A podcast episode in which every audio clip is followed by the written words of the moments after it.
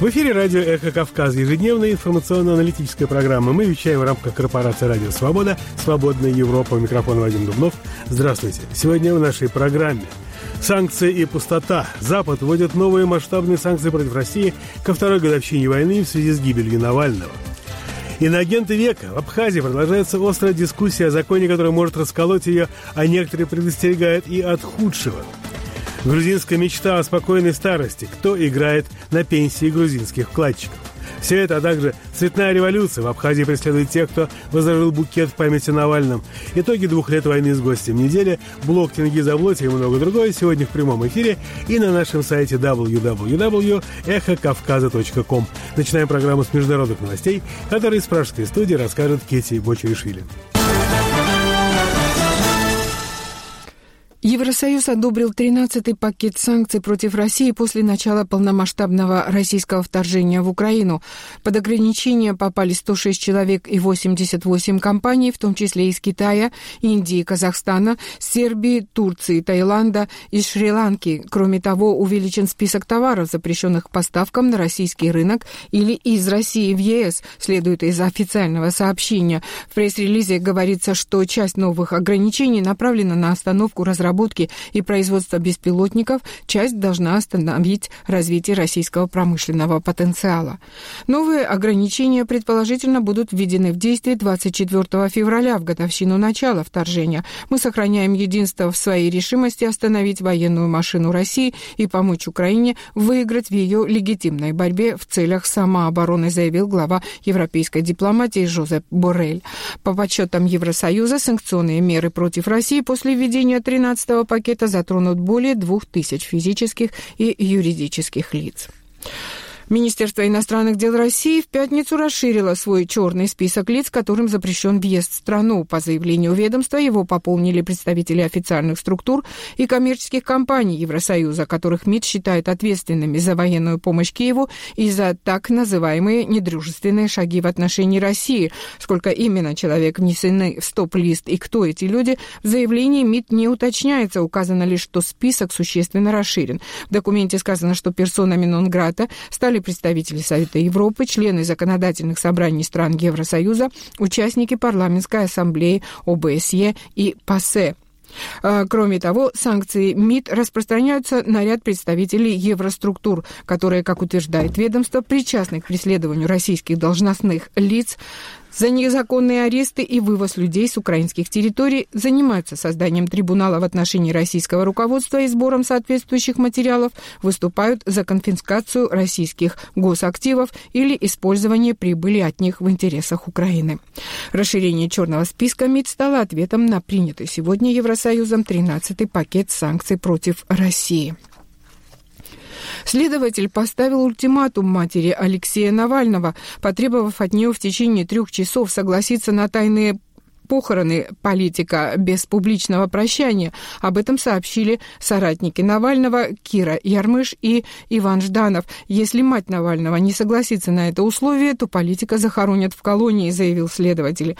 Она отказалась вести переговоры со Следственным комитетом, потому что у них нет полномочий решать, где и как похоронить ее сына. Она требует соблюсти закон, который обязывает следователей отдать тело в течение 2 суток с момента установления причин смерти. Согласно медицинским документам, которые она подписывала, эти 2 суток истекают завтра. Она настаивает на том, чтобы власти дали провести похороны и панихиду в соответствии с обычаями, сообщила Ермыш. Известные люди из мира искусств и бизнеса, журналисты и общественные деятели требуют отдать тело политика Алексея Навального матери. Видео с их обращениями публикует телеграм-канал «Команда Навального». На момент публикации новости среди записавших обращения были: нобелевский лауреат Дмитрий Муратов, участница группы «Pussy Riot» Надежда Талаконникова, балетмейстер Михаил Барышников, писатель Михаил Зыгарь, историк Тамара Эйдельман, телеведущая Татьяна Лазарева, лидер группы «Машина времени» Андрей Макаревич, бизнесмен Евгений Чичваркин и другие. Отдайте тело Алексея Навального его родным. Отдайте тело Алексея Навального матери. Отдайте тело Алексея Навального его матери. И я требую выдать семье Алексея Навального тело Алексея. Тело Алексея Навального должно быть передано его матери. Я требую выдать тело Алексея Навального его родственникам. Я требую от российских властей и лично Владимира Путина немедленно отдать тело Алексея Навального его матери. Верните ей сына. Отдайте тело Навального и горите в аду. Отдайте ребенка маме.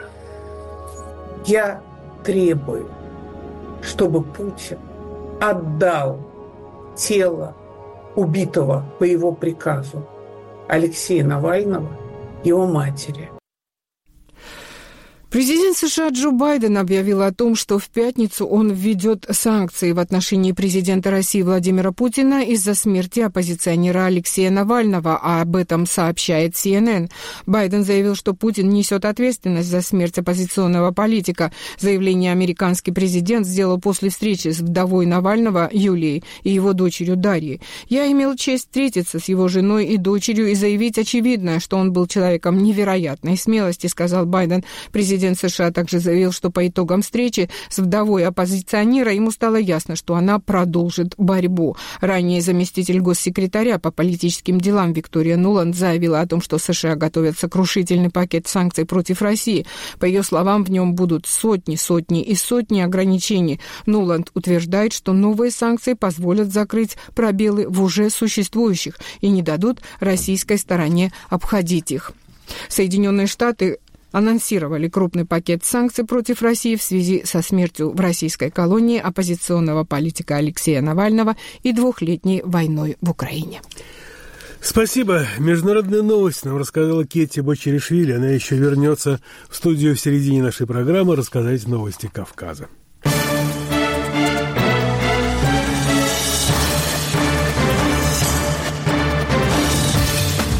В эфире радио «Эхо Кавказ», ежедневная информационно-аналитическая программа, у микрофона Вадим Дубнов.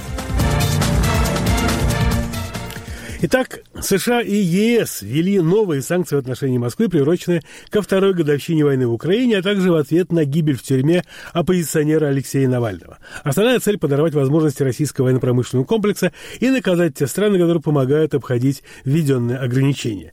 Владимир Путин на этом фоне похвастался достижением российского ВПК и анонсировал дальнейшее вселение России в военной сфере. Владимир Унанов следит за событиями.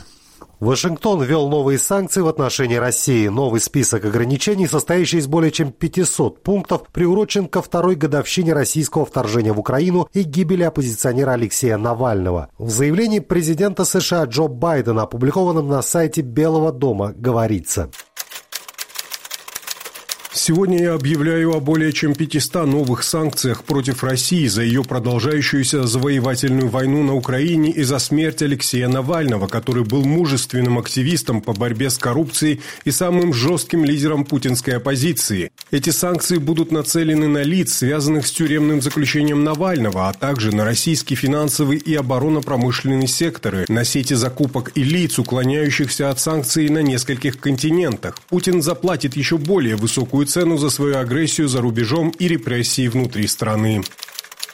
Кроме того, США введут новые экспортные ограничения для почти сотни организаций, оказывающих поддержку российской военной машине. Одной из целей очередного санкционного пакета, как сказано в заявлении Байдена, является дальнейшее сокращение энергетических доходов России. Ранее в Министерстве финансов США отметили, что это крупнейший пакет с момента вторжения Путина в Украину. В то же время критики отмечают, что, несмотря на уже введенные санкции, они не смогли пока достичь своих целей. Российская экономика хоть и медленно, но растет, а в бюджет поступили дополнительные сотни миллиардов долларов благодаря выросшим ценам на энергоносители. Но большинство экономистов указывают на важную деталь. Россия находится в состоянии военной экономики, то есть военные расходы способствуют росту производства оружия, а государственные социальные трансферты поддерживают потребление. Поэтому новые санкции, как отметил заместитель министра финансов США Уолли Адеямо, будут направлены в первую очередь против военно-промышленного комплекса России, компаний в третьих странах, которые облегчают Москве доступ переговоров к желаемым товарам.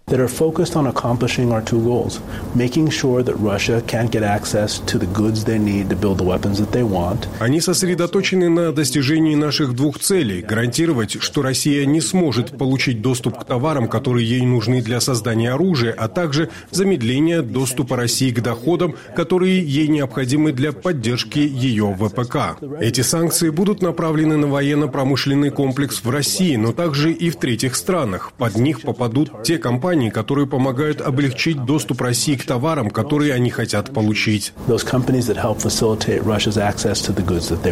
Параллельно с США свой уже 13-й по счету пакет антироссийских санкций принял и Евросоюз. Ограничения коснутся 106 физических и 88 юридических лиц из России. Таким образом, общее число подсанкционных предприятий и людей достигнет почти 2000. ЕС, как и США, сосредоточился на военном секторе и связанных с ним лицах, в том числе на тех, кто участвует в поставках вооружений из КНДР. Перечень стран, которых коснутся ограничения – Турция. Многие обвиняют Анкару в помощи Москве в получении электронного оборудования, необходимого для производства высокоточного оружия. В ответ президент России Владимир Путин в очередной раз похвастался достижениями российского ВПК. Сегодня доля современного вооружения и техники в стратегических ядерных силах уже достигла 95%, а морской составляющей ядерной триады почти 100%.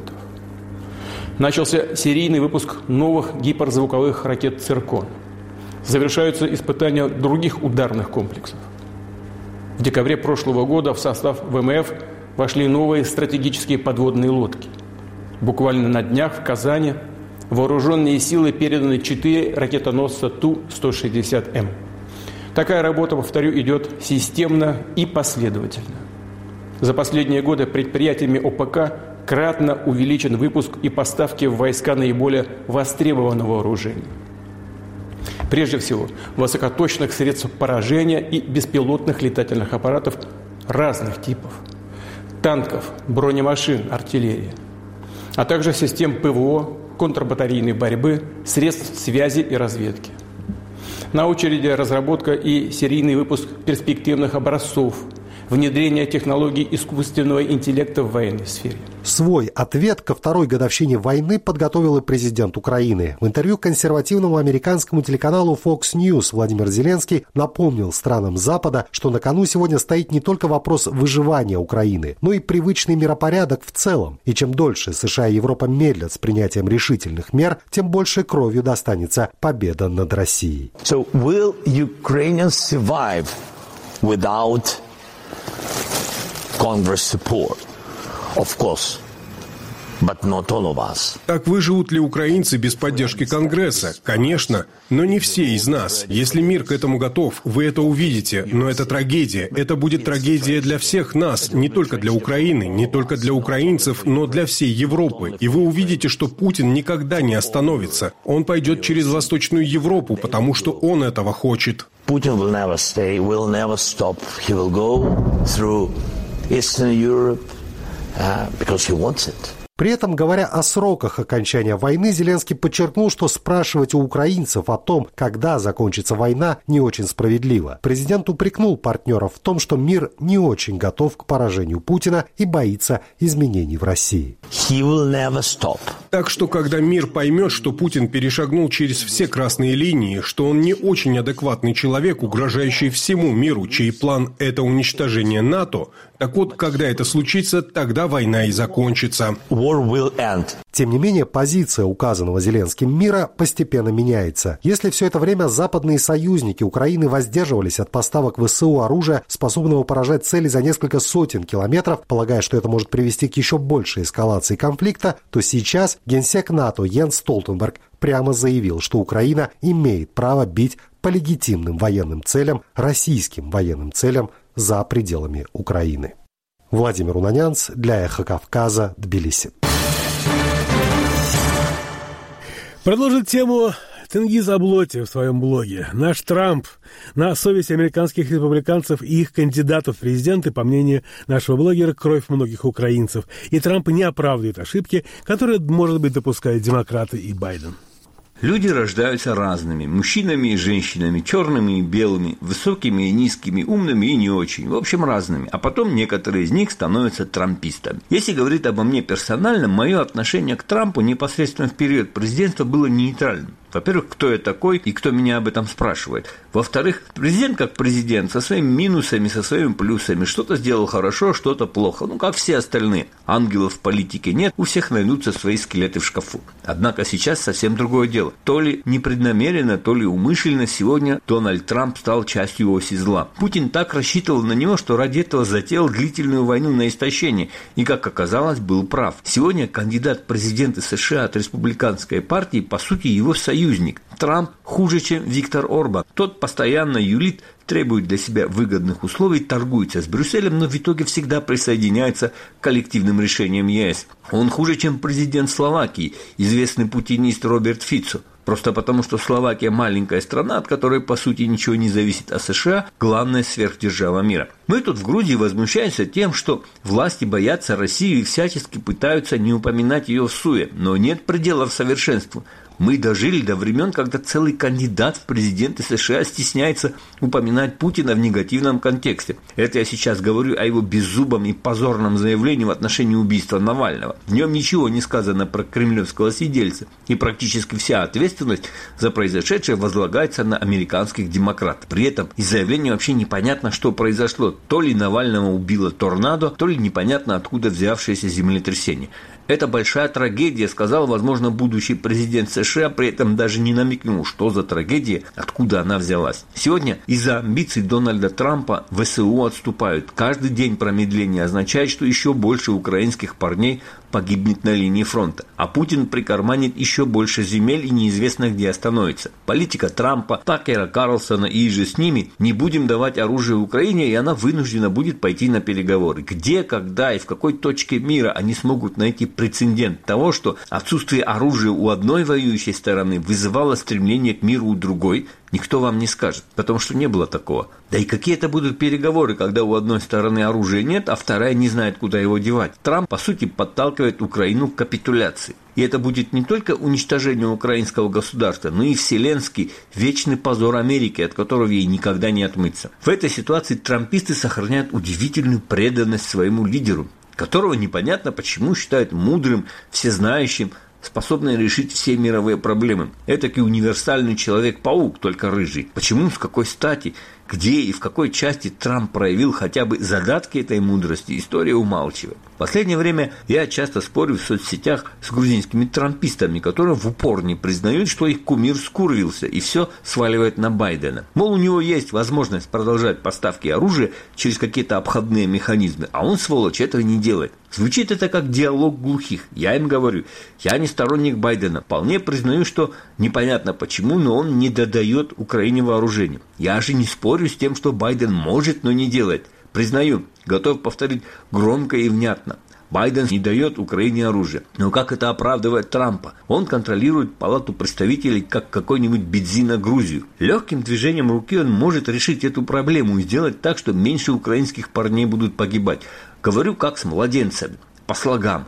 Байден не прав и Трамп не прав. То, что не прав один, не означает, что прав второй. Иногда бывает так, что не правы оба. Вроде бы все сказал, вроде бы все понятно. В ответ: Байден может и не делать, причем тут Трамп, он даже не президент. Это все демократы, а ты байденист и левак. Так, спокойно, не дергайся. Хорошо, вдохнули и пошли по второму кругу. Я же не говорю, что Байден делает все, что может. Но это не оправдание для Трампа. Каждый из них не прав в отношении Украины, но не прав по-своему и на своем месте. Хоть ты тресни, не доходит. Может, на третий заход, может, по-мигрельски написать, и поймут простую мысль. Но вы можете идти и на третий круг, на четвертый, и на пятый. Ответ будет один и тот же. Байден может и не делает, причем тут Трамп, он даже не президент. Это все демократы, а ты байденист и левак. А еще вам обязательно припомнят героический поступок Трампа, о котором трубят все трамписты. В Сирии он ударил по группе вагнеровцев, которые пытались отжать объект. который находился под охраной американской армии. Эпические легенды об этом ратном подвиге трамписты будут рассказывать еще лет 40. Хотя на самом деле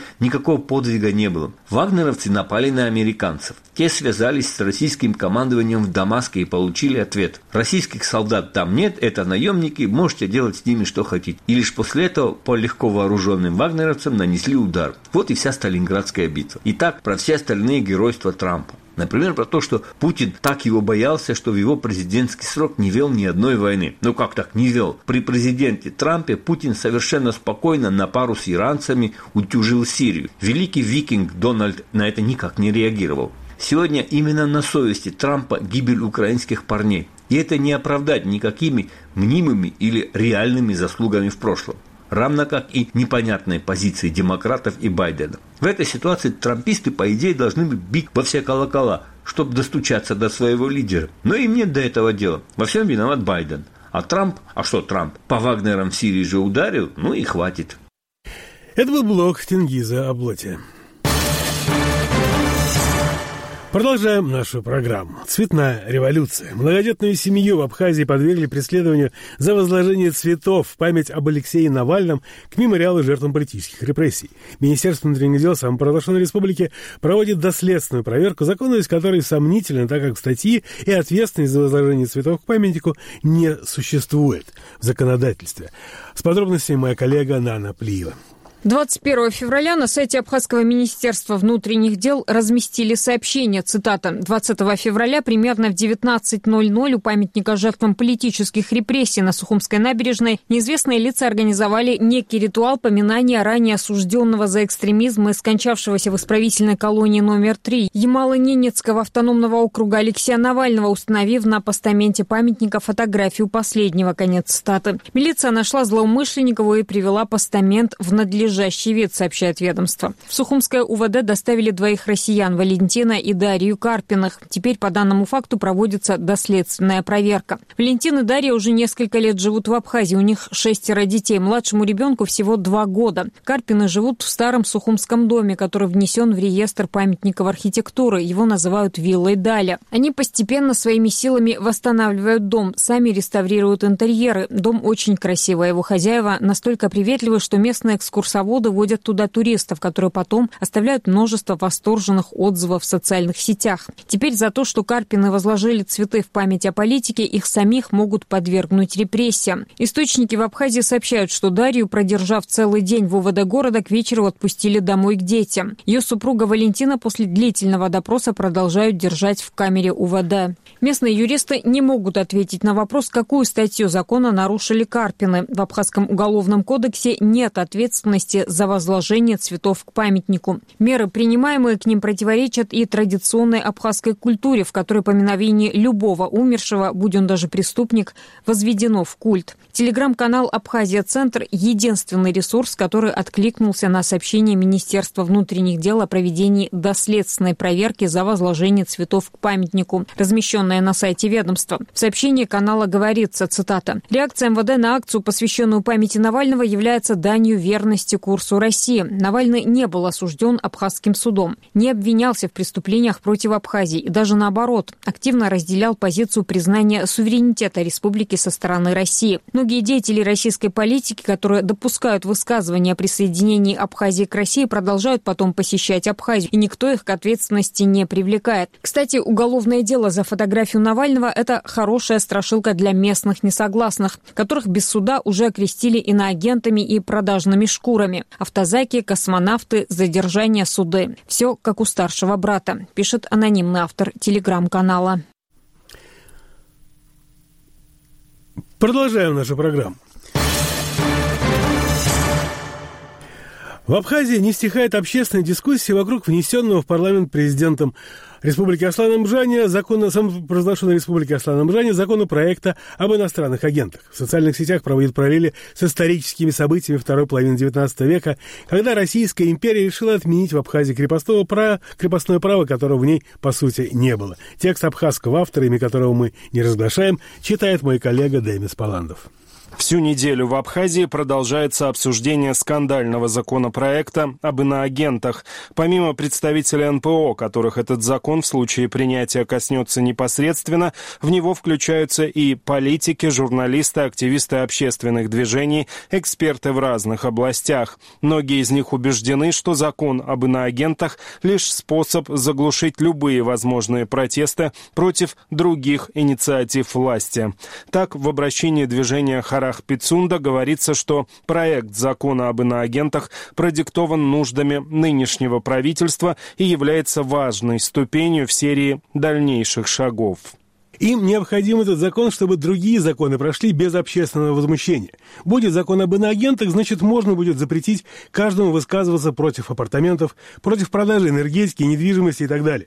Достаточно будет просто окрестить высказавшегося иноагентом. И коснется закон не только представителей общественных организаций, а каждого, кто неудобен. Мы считаем неприемлемой суть этого закона о поиске врагов народа, о доносах, о запрете на слово, на свободу. Этот закон унижает достоинство не только тех, кого он будет выделять как неугодных, а каждого из нас.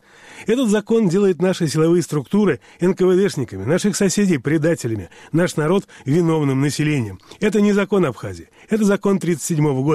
Закон людей, готовых терпеть что угодно. Людей, которые боятся стоять на своей земле и говорить своим голосом. Сама мысль о его принятии – это преступление против самих себя.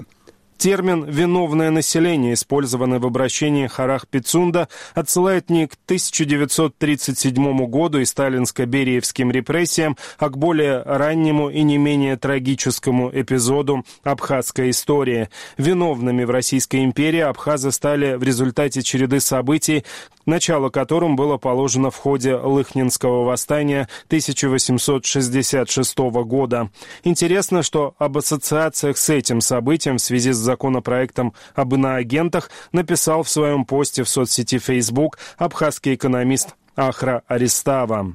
Сложно понять тех, кто хочет избавить наш народ от того, чего нет. Это похоже на шарлатанство, когда вас лечат от болезни, которой вы не болеете. Можно ли избавить наших граждан от иностранного влияния, если его нет? К чему принимать закон об иноагентах, если в Абхазии нет ни одной организации, кроме как выступающих за дружбу с Россией? Самой России не надо наличия такого закона в Абхазии. В политике крайне важно знать историю и особенную историю собственного народа и государства. Нынешняя ситуация по избавлению нас от чего-то несуществующего похожа на ситуацию Лыхненского восстания, когда абхазов хотели избавить от крепостного права, которого в Абхазии не было.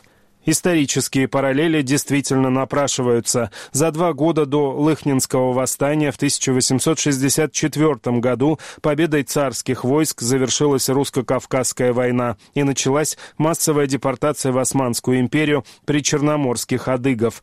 После окончания войны было упразднено Абхазское княжество, обладавшее в Российской империи правами автономии, и на его месте был создан Сухумский отдел. В России отмена крепостного права произошла в 1861 году. В течение нескольких лет по всей империи проходили реформы. Дошли они и до Абхазии. 26 июля 1866 года в центре крупнейшего абхазского села Лыхны, которое на протяжении веков было зимней резиденцией владетельных князей Абхазии, собрался сход абхазского народа. На нем было объявлено о реформе. Участник тех событий, 20-летний Георгий Шервашидзе, сын Михаила Чачба, последнего владетельного князя Абхазии, писал впоследствии: «Чиновник и ближайшее начальство, которым было поручено введение реформы, не потрудились даже изучить условия сословных отношений страны. Дело в том, что в Абхазии не существовало де-факто крепостной зависимости. Народ никак не мог понять, от кого и от чего его освобождают. Власти не разобрались в социально-бытовых и сословных особенностях абхазского уклада жизни и спровоцировали своим грубым поведением народное возмущение». На сходе в Лыхны представители царской власти в очень грубой форме объявили, что народ освобождается от своих господ за определенный выкуп. Крестьяне Анхаю, основная масса населения, считавшие себя свободными, возмутились, а князья и дворяне оскорбились, что они, оказывается, владеют не свободными людьми, а рабами, с которыми были связаны молочным родством. воровством, аталычеством. Объясняя необходимость проведения реформы, начальник Сухумского военного отдела полковник Каньяр произнес фразу «Ваши женщины снимут свои шаровары и будут ходить в платьях, как во всем мире». Неудачный перевод был воспринят как оскорбление. Кто-то не выдержал и произвел выстрел. Такова принятая в абхазской историографии версия. Есть и другие о том, что восстание было спланировано и все вышеописанное было лишь поводом. Или о том, что Российская империя спровоцировала восстание, чтобы иметь повод избавиться от абхазов-мусульман. Как бы то ни было, в тот день были убиты спешно укрывшиеся во дворце владетельного князя полковник Каньяр, чиновники Черепов, Измайлов, 4 офицера и 54 казака. Восстание стремительно распространилось по разным районам Абхазии. В нем приняли участие до 20 тысяч человек. 29 июля 1866 года, в самый разгар восстания, повстанцы провозгласили Георгия Шервашидзе владетельным князем Абхазии. Однако попытка реставрации княжества не увенчалась успехом. После подавления восстания многие его участники, в том числе Георгий Шервашидзе, были высланы из Абхазии. Особо ярых зачинщиков, среди которых были дворяне Маан, показательно расстреляли на Лыхненской площади. Абхазское население было полностью разоружено. Под угрозой высылки был введен запрет на ношение огнестрельного оружия. В марте 1867 года началась депортация в Османскую империю. Всего было выселено до 20 тысяч абхазов. После восстания в Абхазии еще долго было неспокойно. Собственно, виновным населением абхазы стали в ходе русско-турецкой войны 1877-78 годов. В 1877 году махаджирство абхазского населения в Турцию достигло пика. Абхазию покинули еще 50 тысяч абхазов. Всем абхазам, за исключением некоторых представителей аристократии, было запрещено селиться вблизи побережья и в городах. Текст абхазского автора читал Демис Паландов.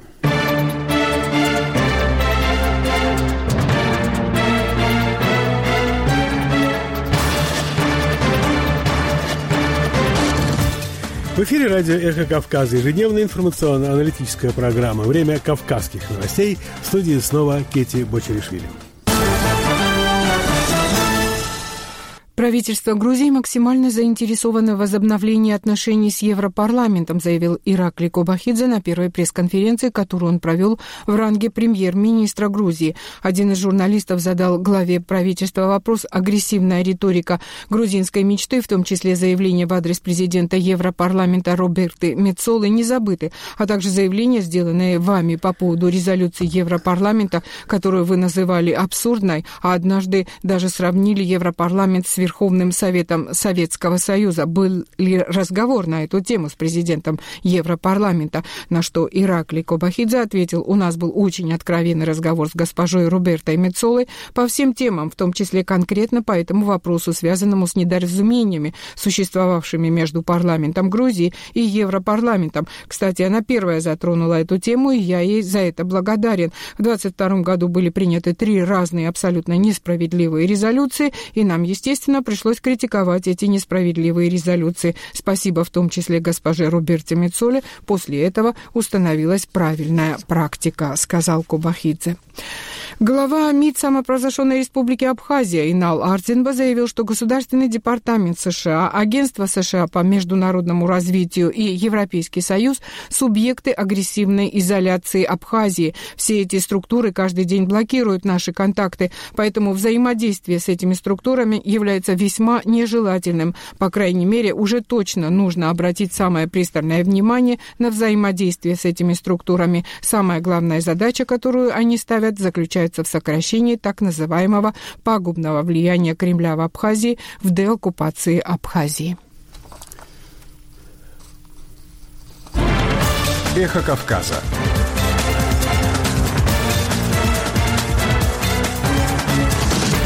Репортажи, экспертные оценки. Социальные и культурные новости. Из Тбилиси, Сухуми, Цхинвали. Наш адрес в интернете – эхокавказа.ком. Эхо Кавказа. В эфире радио «Эхо Кавказа». У микрофона Вадим Дубнов. Продолжаем нашу информационно-аналитическую программу.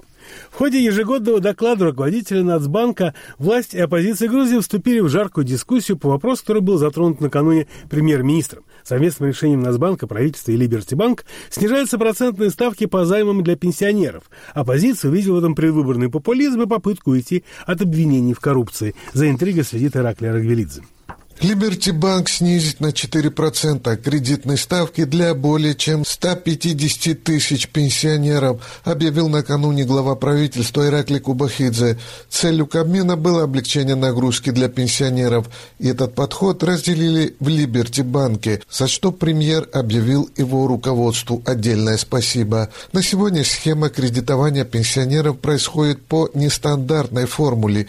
Liberty – единственный банк, обслуживающий интересы более чем 1,5 миллиона человек, выдают социальные выплаты в многочисленных филиалах, а также кредиты под гарантии этих выплат. До некоторых пор кредитные ставки для пенсионеров превышали 30% годовых. При этом кредиты выдаются без залога и ипотеки, и в случае смерти заемщика на его семью долговые обязательства не распространяются. В конце января народный защитник Грузии заявил о нарушении прав тысяч пожилых людей, взявших кредиты в Liberty Bank, который выдает им пенсии. Дело в том, что во время пандемии коронавируса банк предоставил пенсионерам отсрочки, а по истечении льготного периода составил новый график выплат, увеличив как стоимость кредитов, так и сроки кредитных соглашений. Многие пожилые люди попросту не знали, что по закону у них есть право вернуться к старому графику платежей.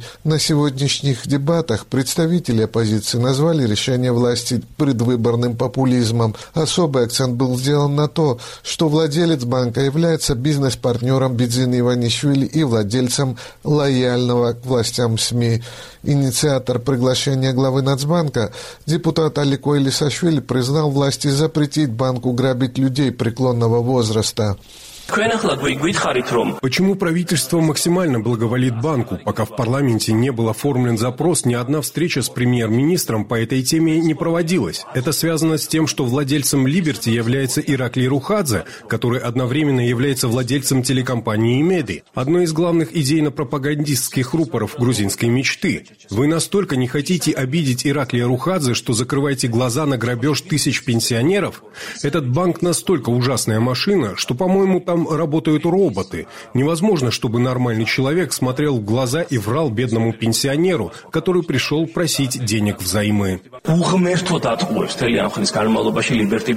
Сказал Элисашвили. Депутат от еврооптимистов Рован Гуцеридзе поделился своими выкладками. По его словам, Liberty Bank находится в привилегированных условиях из-за близости к правительству. 838 тысяч пенсионеров имеют счета в Liberty и лишены возможности получать пенсию в другом банке. Кроме того, 182 тысячи лиц с ограниченными возможностями и 647 тысяч человек, получателей социальной помощи, все клиенты этого банка. 5,5 миллиардов лари ежегодно направляется на эти цели из бюджета, и это сделано для одного банка. Теперь о пенсионной схеме. Она беспроигрышная, банк выдает ее под баснословные проценты, значительно превышающие ставки на рынке, беря под гарантии будущую пенсию. И эти 26% также являются фикцией, так как в договорах четко указано, что эффективная ставка составляет 29%. Мы же забыли про комиссию. В чем дело, госпожа Натья? Вы пролили крокодиловые слезы из-за заботы о пенсионерах. Если бы не запрос, если бы не Алеко Элисашвили, если бы не остальные, те, кто сегодня вызвал президента Нацбанка, этот вопрос оставался бы нерешенным еще 10 лет.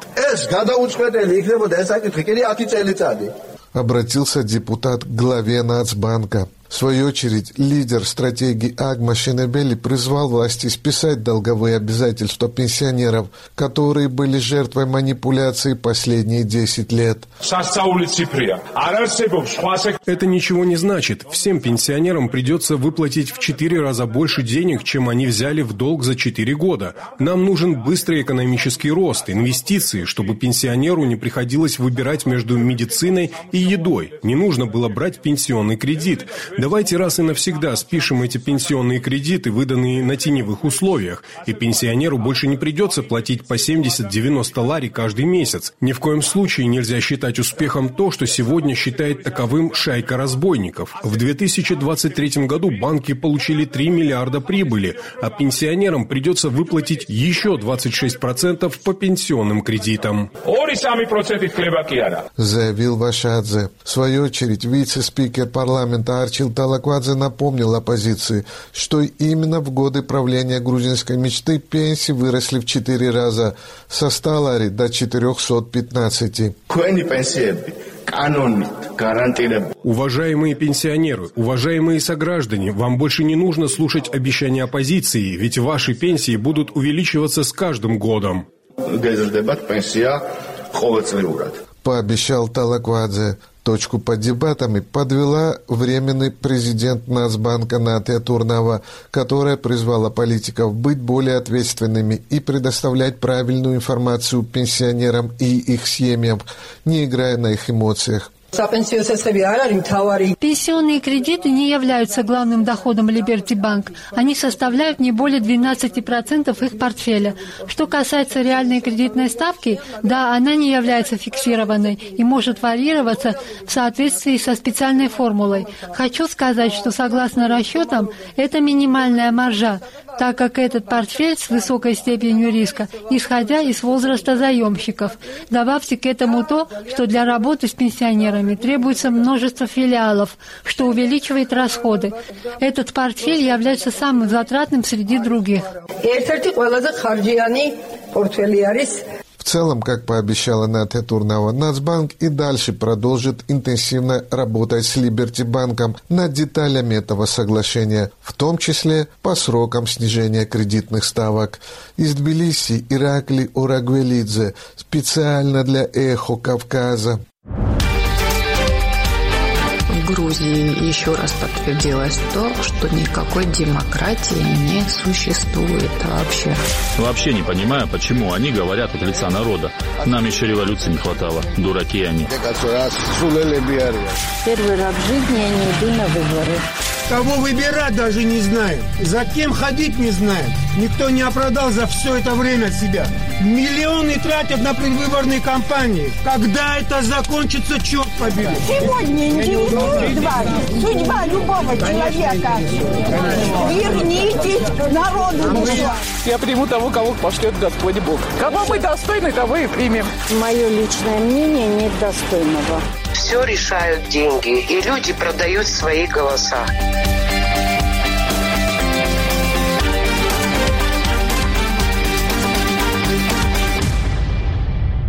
Голоса на Эхо Кавказа. Как война меняет Украину, которая 2 года назад изменила казавшийся неизбежным ход войны? Как пережили и как будут дальше переживать происходящее украинская власть и, главное, украинское общество? Эти вопросы во вторую годовщину войны мы обсуждаем с гостем недели, директором Киевского центра исследований политических ценностей, политологом Олесем Данием.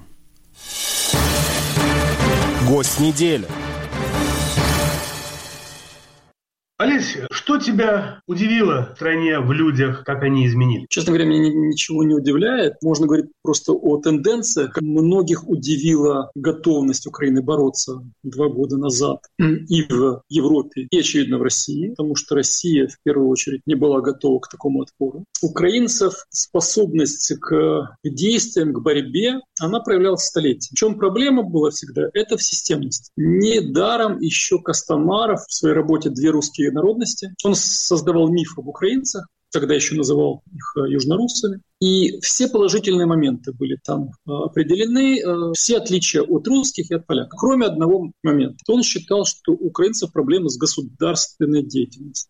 Как государствообразующую силу Костомаров украинцев на тот момент не рассматривал, как неудивительно, то есть он считал, что это минус. То, что украинцы смогли воссоздать в 1991 году государство, это одно из уникальных событий в Европе. А вот строение государства как система, а система — это не только государство, это партии, это гражданские организации, это бизнес, это очень много, что нас окружает. Ну, нормальная плажная обратная связь общества и государства, чего тоже нет. С этим проблемы. И проблемы проявляются и сейчас. Но оказалось, то армия как система украинцам поддалась. Армию, которая может создавать отпор, многократно превышающий и в физической силе, и в оружии российским войскам. А то, что все ожидали, что через 3 дня российские войска возьмут Киев и так далее, а этого не случилось. И это готовность к отпору. Тебя сейчас, как ты вспоминаешь, удивило тогда? Нет, не удивило. Я не ждал войны. Я был обманут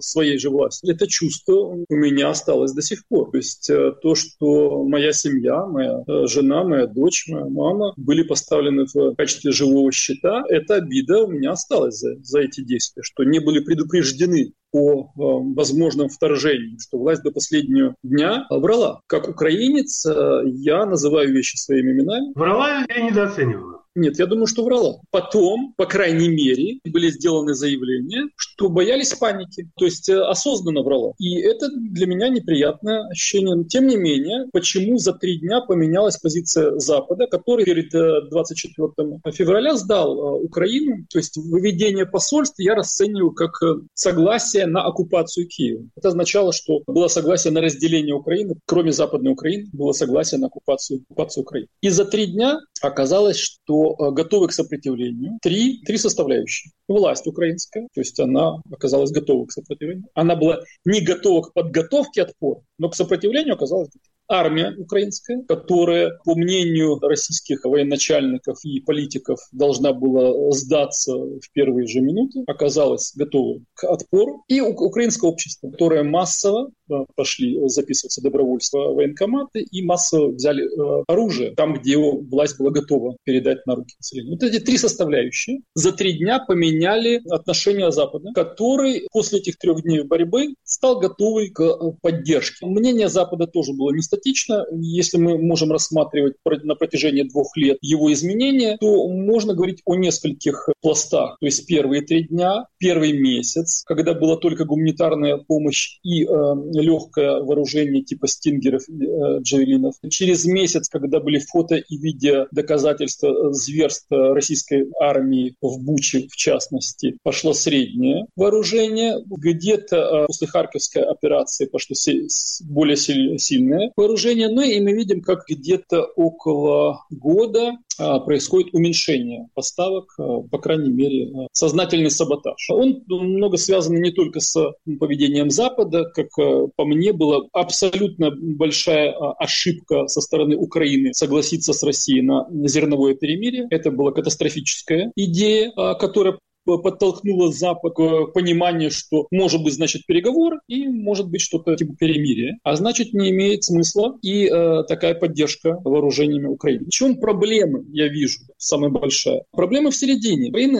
Мы первые месяцы в основном обращались к Западу, и мы все меньше смотрели на внутренние проблемы. А во время всех войн, особенно затяжных войн, все страны и народы, они входят в контакт и делятся между собой навыками, тактикой. То есть происходит взаимообмен. Неудивительно, например, что украинское казачество имело военную терминологию во многом тюркского происхождения, от тех татар, с которыми она боролась, крымских татар, перенято от тюркских народов. А сейчас мы видим, что, например, Россия технологически берет те вещи, которые сначала были в украинском приоритете. Ну, например, дроны вначале более широко применяла украинская армия, теперь российская. А вот построение общественной жизни, к сожалению, у нас во многом сейчас подвигается именно, как мне кажется, к сожалению, через призму русских влияний. И об этом у нас не принято говорить. У нас смотрят только на усиление позиции украинского языка, а то, что Путин нанес колоссальный удар по украинской демократии. Тогда, 2 года назад, впервые, можно сказать, в новейшей, а может быть и в новой истории Украины, был небывалый резонанс общества и власти. Сейчас есть какое-то ощущение, что вот этот ресурс этого единства, который позволял отринуть политику, отринуть разногласия, и вот этот ресурс сейчас иссякает. Я думаю, что вопрос не о единстве, потому что общество и власти, потому что проблемы есть и в обществе, и не меньше, чем власти. Как раз отступление от демократии власти в значительной мере нормально воспринимается, по крайней мере, активной частью общества. То есть проблема в отступлении от демократии, она и в обществе, и в власти. Мне кажется, аналогично. В первых же дней власть приняла неправильное отношение и к обществу, а общество к этому это восприняло абсолютно неадекватно, то есть согласилось с этим. Что я имею в виду? Мне кажется, что катастрофически неправильное сразу же было решение, которое задало тон о закрытии государственной границы для мужчин. Почему вот такое, казалось бы, незначительное решение, оно стало триггером для всех подальших действий власти? Те дни, когда большинство военкоматов было просто переполнено от очередей мужчин, которые записывались добровольцем, власть принимает решение о закрытии границ. То есть означает недоверие к обществу и означает, что подход власти к наполнению армии будет репрессивным, а не мотивационно. Во время Второй мировой войны советская армия потеряла начально порядка 2 миллионов человек пленными. И для того, чтобы остановить процесс сдачи в плен, Сталин, советская власть, в силу репрессий к родственникам тех, кто сдался в плен, заградотряды. То есть я к чему? Что репрессии, ими можно изменить ситуацию, потому что два подхода к наполнению армии: мотивационный и репрессивный. Но тогда их необходимо усиливать. Какая была альтернатива в том состоянии государства, в котором Украина встретила войну?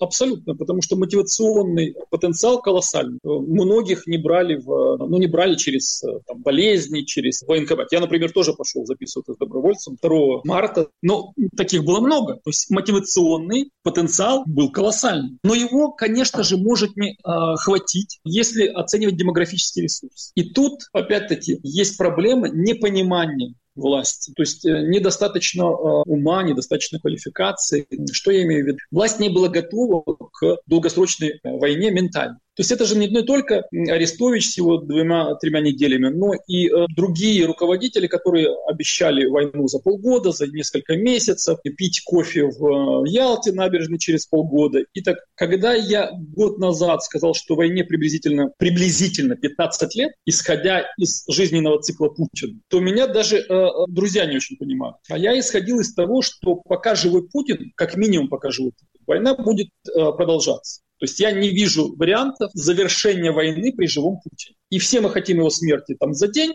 а он может прожить, как Киссинджер, 100 лет. Я выходил, что приблизительно биологически-математический подход — это половина жизни Киссинджера. То есть это 15 лет, потому что ему еще всего-навсего 70. Если война 15 лет, к ней надо быть готовым. Это означает, что если война короткая, то власть делает все правильно. Она ездит на Запад и просит деньги и оружие. А если 15 лет, то надо строить заводы в Украине, что власть 2 года не делала. Крайне мере, не делала в необходимом количестве. Могу это утверждать как человек, который много общался с теми, кто изготавливает дроны в Украине. Второй мобилизационный ресурс не хватит украинского. Значит, надо было смотреть на российский мобилизационный ресурс. А это значит изменять стратегию отношения к россиянам. Не только эти 30 человек, которые воюют в русском добровольческом батальоне, «Свободная Россия», кажется, называется, а совершенно другое надо было отношение иметь. И делать российские дивизии, значит, воевать за демократию в России. А это принципиальное изменение вообще всего подхода ко всему российскому. Абсолютно. Абсолютно. Тобто не на этнической основе, а за демократию в России. А у нас не только власть, у нас общество к этому не готово. Вот почему, что я говорю, что у нас проблема общественная сейчас. А просто демографический украинский ресурс, его может не хватить.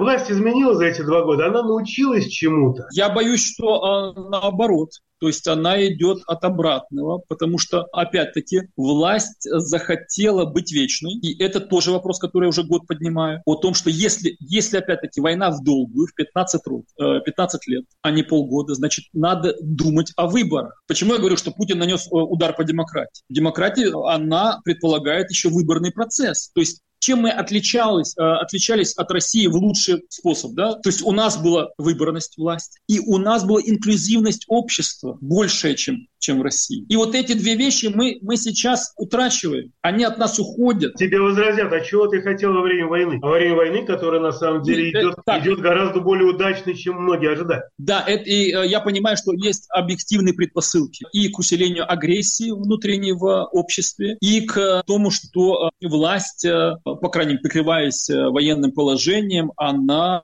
не готова к выборам. И общество, в значительной мере, как показывает социология, не готово к выборам. Поэтому Поэтому я говорю, что удар-то нанес Путин. То есть он виноват в этом. То есть это были не внутренние предпосылки, а из-за Путина, из-за фашистской России мы утрачиваем демократию. От нас уплывает демократия и внутренняя гармония в обществе. К сожалению, внутренних сильных механизмов изменению этого положения, не находится. Ни в обществе, ни во власти. Это субъективная особенность нынешней власти или ситуация в государстве вообще?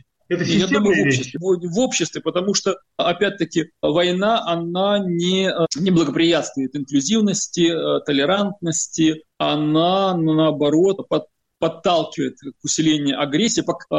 Агрессия, понятно, к врагу, но агрессия потом оказывается и в середине общества и государства по отношению одного к другому. И если агрессия по отношению к врагу — это благо, то есть надо учиться давать в зубы врагу, а в середине Украины наоборот. И Россия заинтересована во всех трещинах и провалах в середине украинского общества. По языку, по регионах, политических, каких угодно. То есть чем больше будет расколов, это будет в интересах Кремля, а расколов все больше и больше. И расколы, и усталость общества от войны, о которой все чаще тоже говорят, и о второй годовщине войны Украина, если я правильно понимаю, встречает, но не с таким вдохновением подъема, который наблюдался еще год назад, скорее наоборот. Это обратимо, при том, что успехов на фронте не ожидается. Смотри, вот почему я еще год назад говорил о 15-летнем цикле. Если ты готовый к этому, то если ты предполагаешь такую возможность, то ты готовишь и ресурсы. А ресурсы — это не только армия, это и психологический ресурс. То есть если ты осознаешь, что война в долгую, то ты готовишь, опять-таки, твое окружение, себя психологически. Ты думаешь, как обеспечить свою жизнь в таких условиях войны. А если тебе постоянно говорят,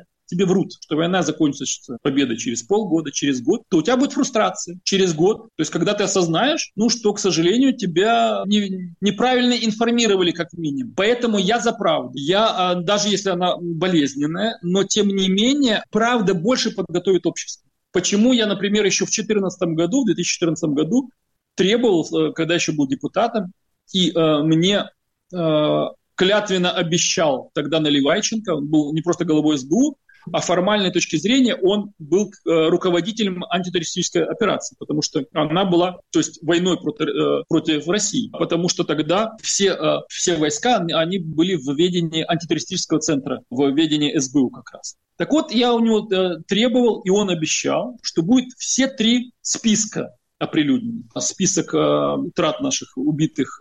Первый список, второй — это кто пропал без вести, и третий — кто оказался в плену. То есть общество имеет право это знать. А у нас с обществом так не разговаривают. Это, казалось бы, мелочь, но это не мелочь, это жизнь людей. И теперь только, например, сегодня мы читаем в интервью западному, опять-таки не украинскому, а западному медиа, президент Украины уже сознался, что у нас 80 тысяч убитых в армии. И то, как сознался? Он сказал, что 400 тысяч – это утраты российской армии, а у нас в 5 раз меньше. В 5 раз меньше – это 80 тысяч. Мы должны это считать, а мы должны не считать. У нас должны каждому фамилии знать этих людей. Должна быть честность по отношению к обществу, к семьям тех, кто отдал своих мужей или отцов на войну. К сожалению, вот такой честности нет. И это опять-таки это русское влияние. Вот оно и из-под войны.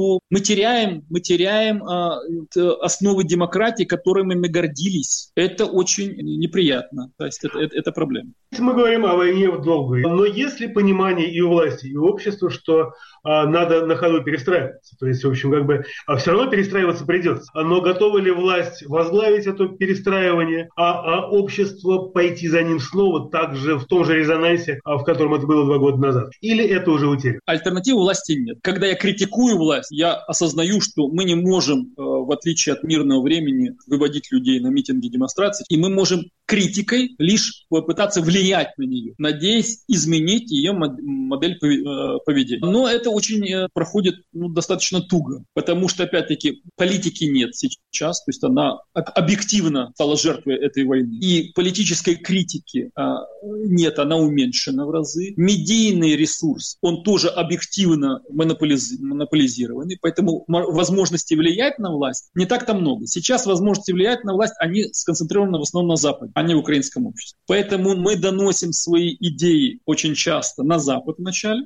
используя наши возможности медийные, дипломатические, политические, и потом уже опосредственно через Запад на украинскую власть. Это раз. Потому что от Запада украинская власть больше зависит теперь, чем от этого объектива. Вторая проблема — это само общество. В обществе, опять-таки, нету дискуссии. Объективно она умерла в значительной мере через, опять-таки, из-за нападения России. И поэтому свои мысли доносить к обществу тоже проблематично. И общество пока еще не готово к переоформлению. Я говорю даже не к переоформлению, а к переосознанию. То есть оно сейчас в моменте ожидания. Ожидание — это как от варягов.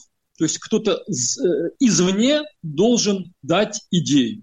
Таких варягов или они могут быть на Западе, а в Украине не с обществом, буквально несколько сейчас персонажей, которые могут дать ожидаемые идеи. Кроме Зеленского, который пользуется самой большой поддержкой как представитель власти, это сейчас только Залужный, объективно. То есть независимо от того, что он потерял статус главнокомандующего, если он, например, напишет какую-то статью или ему напишут статью, он подпишет, и она выйдет на Западе, это будет иметь колоссальное влияние на общество. Гостем недели был украинский политолог Олесь Даний. В эфире радио «Эхо Кавказа». Вы слушали ежедневную информационно-аналитическую программу. Мы вещаем в рамках корпорации «Радио Свобода». «Свободная Европа». Вел программу Вадим Дубнов. Всего доброго. До завтра.